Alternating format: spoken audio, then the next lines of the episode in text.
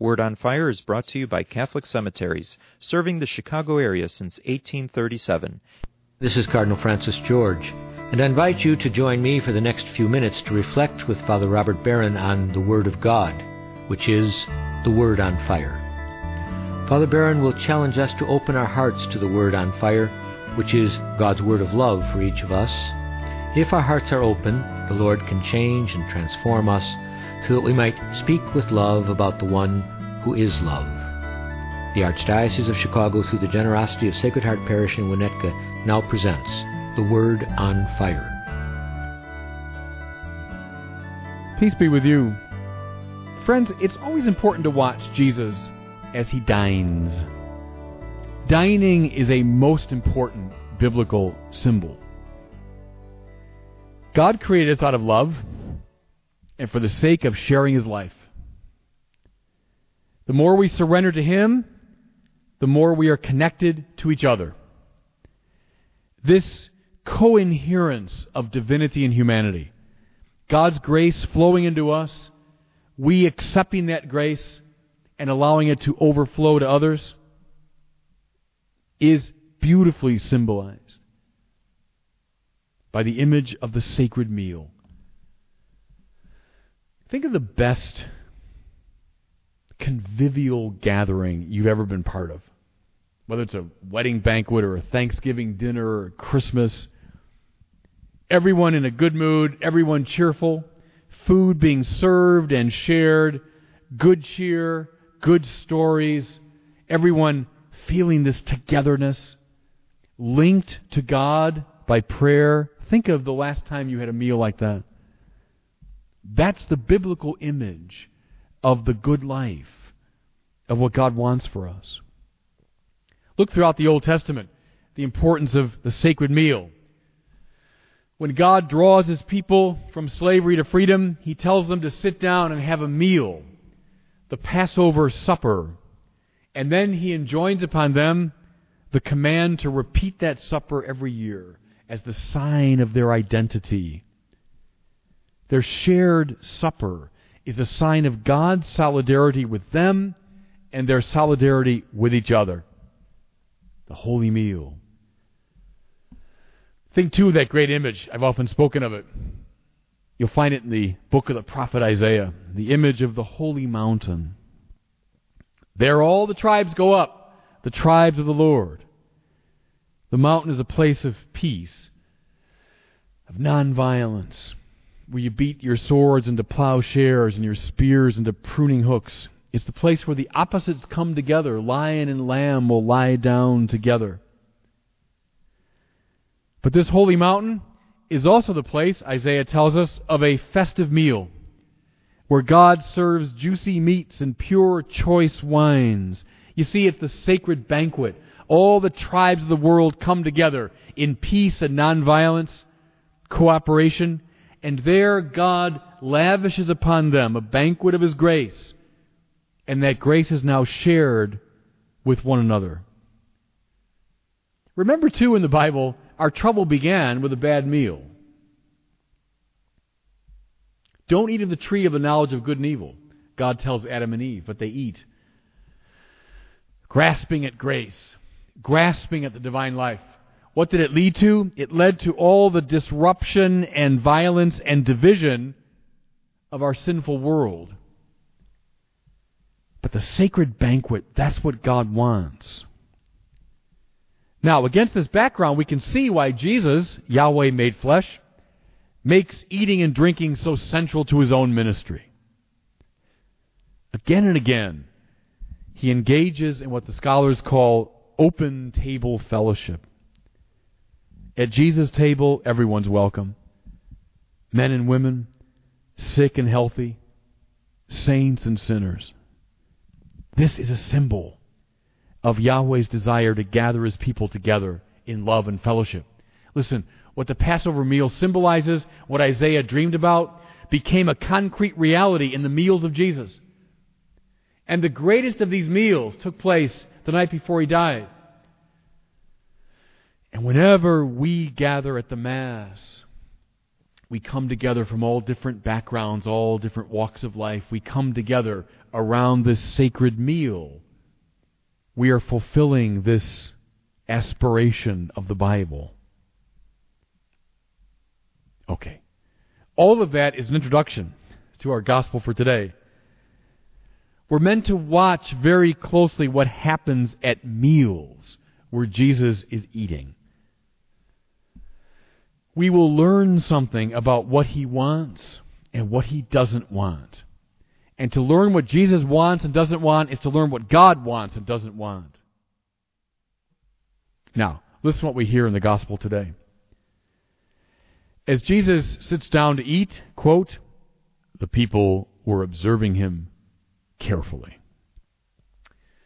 Ah, how soon this sets in. How soon this sets in from the time we're little kids observing each other carefully. I want you to compare two experiences. The first one is you're lost in a conversation, just following it wherever it leads. You're talking to a good friend, you're pursuing a fascinating topic, and you're just following the words and the arguments as they go. You've forgotten about yourself. You're not observing your friend, you're just following the flow of the conversation. Now, compare that to this experience. You're having a conversation, but you're watching yourself have it. You're very attentive to the impression you're making, how you're doing, and you're carefully observing your conversation partner. See if he's making any mistakes, see what he's up to, what he's saying. What's the difference between the two? The first one is joyful, graceful. The second one is miserable. Because in the first one, you are lost in reality. In the second one, you are distanced from reality. You're preoccupied in a fussy way. Why do we do this to ourselves? Why do we watch each other and watch ourselves? Why were they watching Jesus at the home of the Pharisee? Here's the answer. We do so, and they did so, out of an obsession with honor.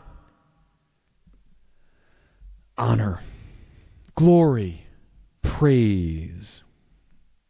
I've told you before, Thomas Aquinas says the four things we typically desire wealth, pleasure, power, and honor. As I say, very early on, we learn how to play this game. Who's up? Who's down? Who's in? Who's out?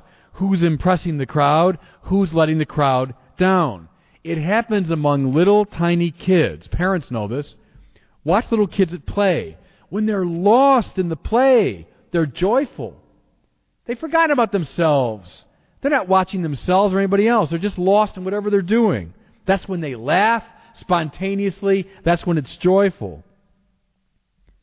Ah, but so often, even when little kids play, they are watching themselves and their friends.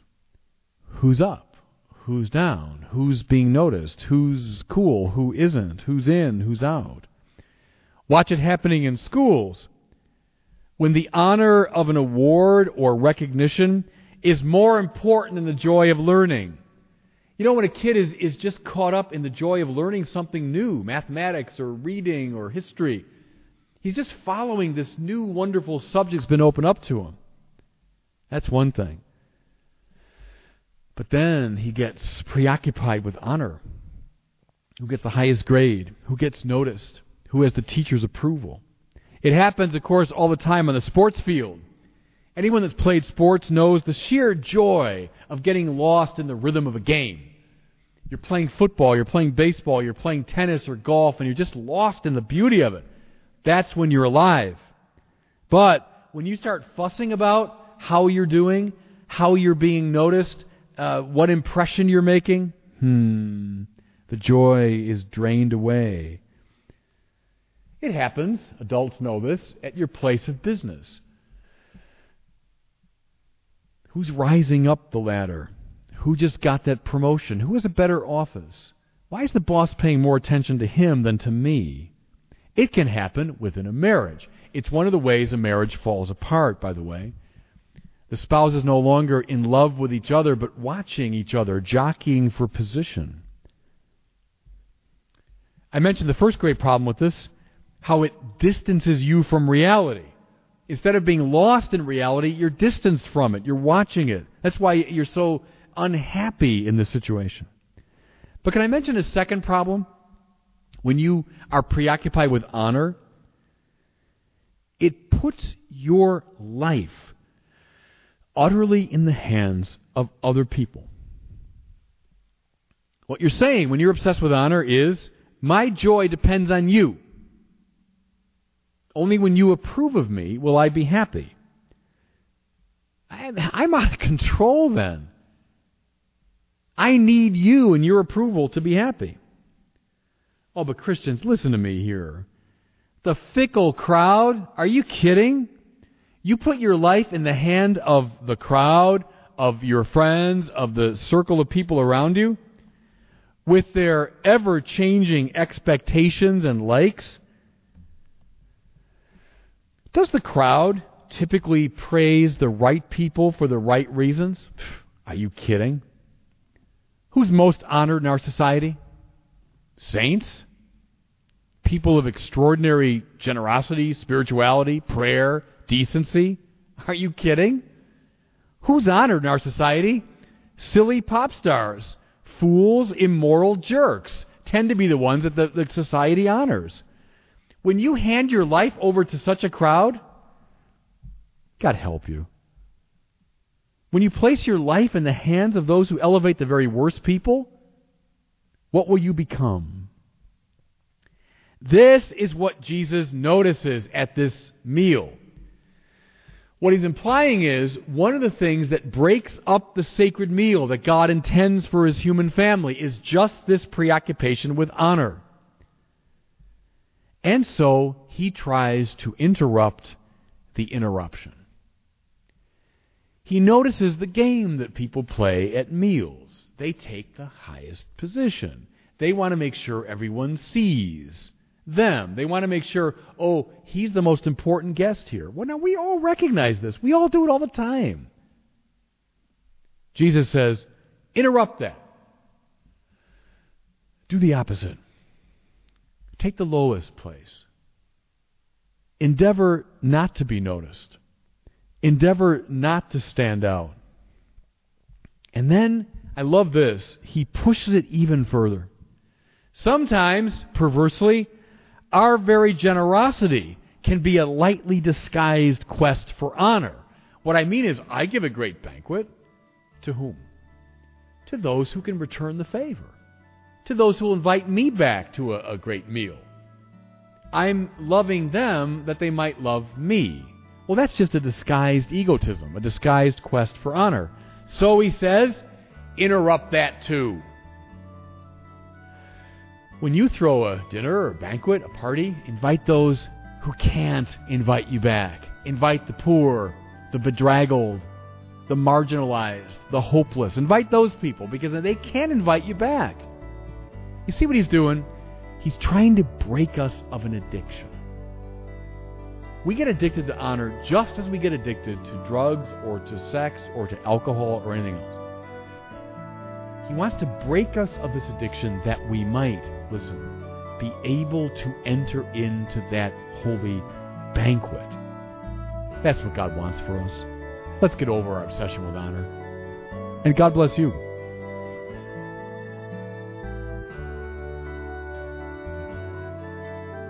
I hope that you were moved today by the Word on Fire. I pray that together we might become a people on fire with love for God and neighbor here in Chicago and wherever these words are heard. Until we join Father Barron again next week, I'm Cardinal Francis George. God bless you.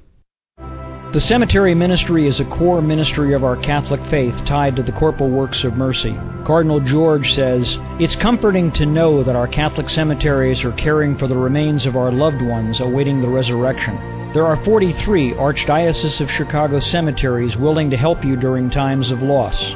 Call 708 449 6100 for assistance. Catholic Cemeteries, serving the Catholic community since 1837.